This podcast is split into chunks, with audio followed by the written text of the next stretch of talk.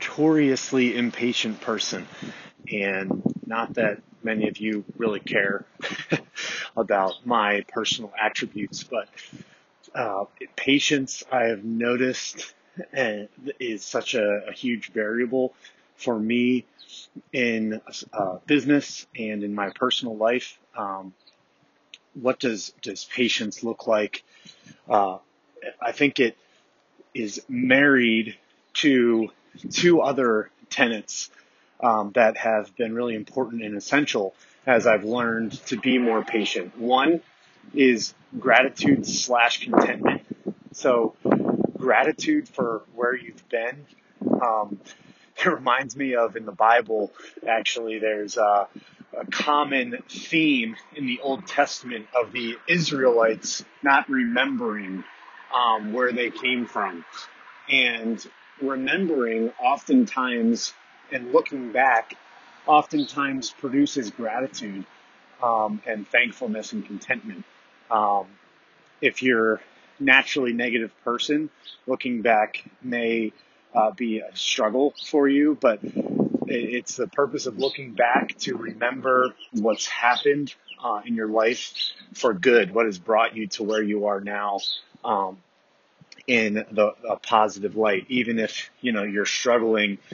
The um, it's kind of the, the stalwart uh, principle there. I think that uh, Jim Collins talks about. You you trug through, you have hope, and you look back and and thank be thankful even for the the challenges because they've shaped who you are today. So patience, uh, the the gratitude slash contentment, and then um, and then I feel like the other piece of that is perspective.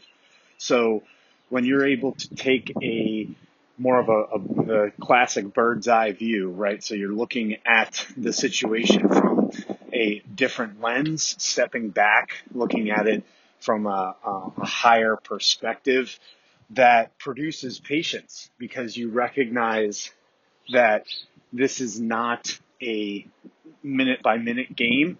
This is not an hour by hour game. It's not even a day by day game. It's a year by year game. So if the Lord blesses you with many years in your life, um, then you can play a year by year game and that big picture perspective can produce patience. However, one of the things that I've always been concerned about and wrestled with is do I then lose motivation and ambition in the day to day? And the simple fact of the matter is no.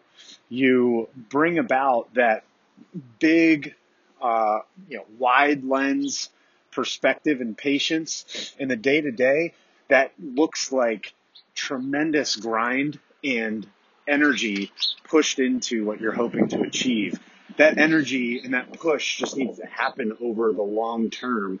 And you can give yourself mentally some latitude since you're not looking to achieve and produce the results that you want over the long term in the here and now.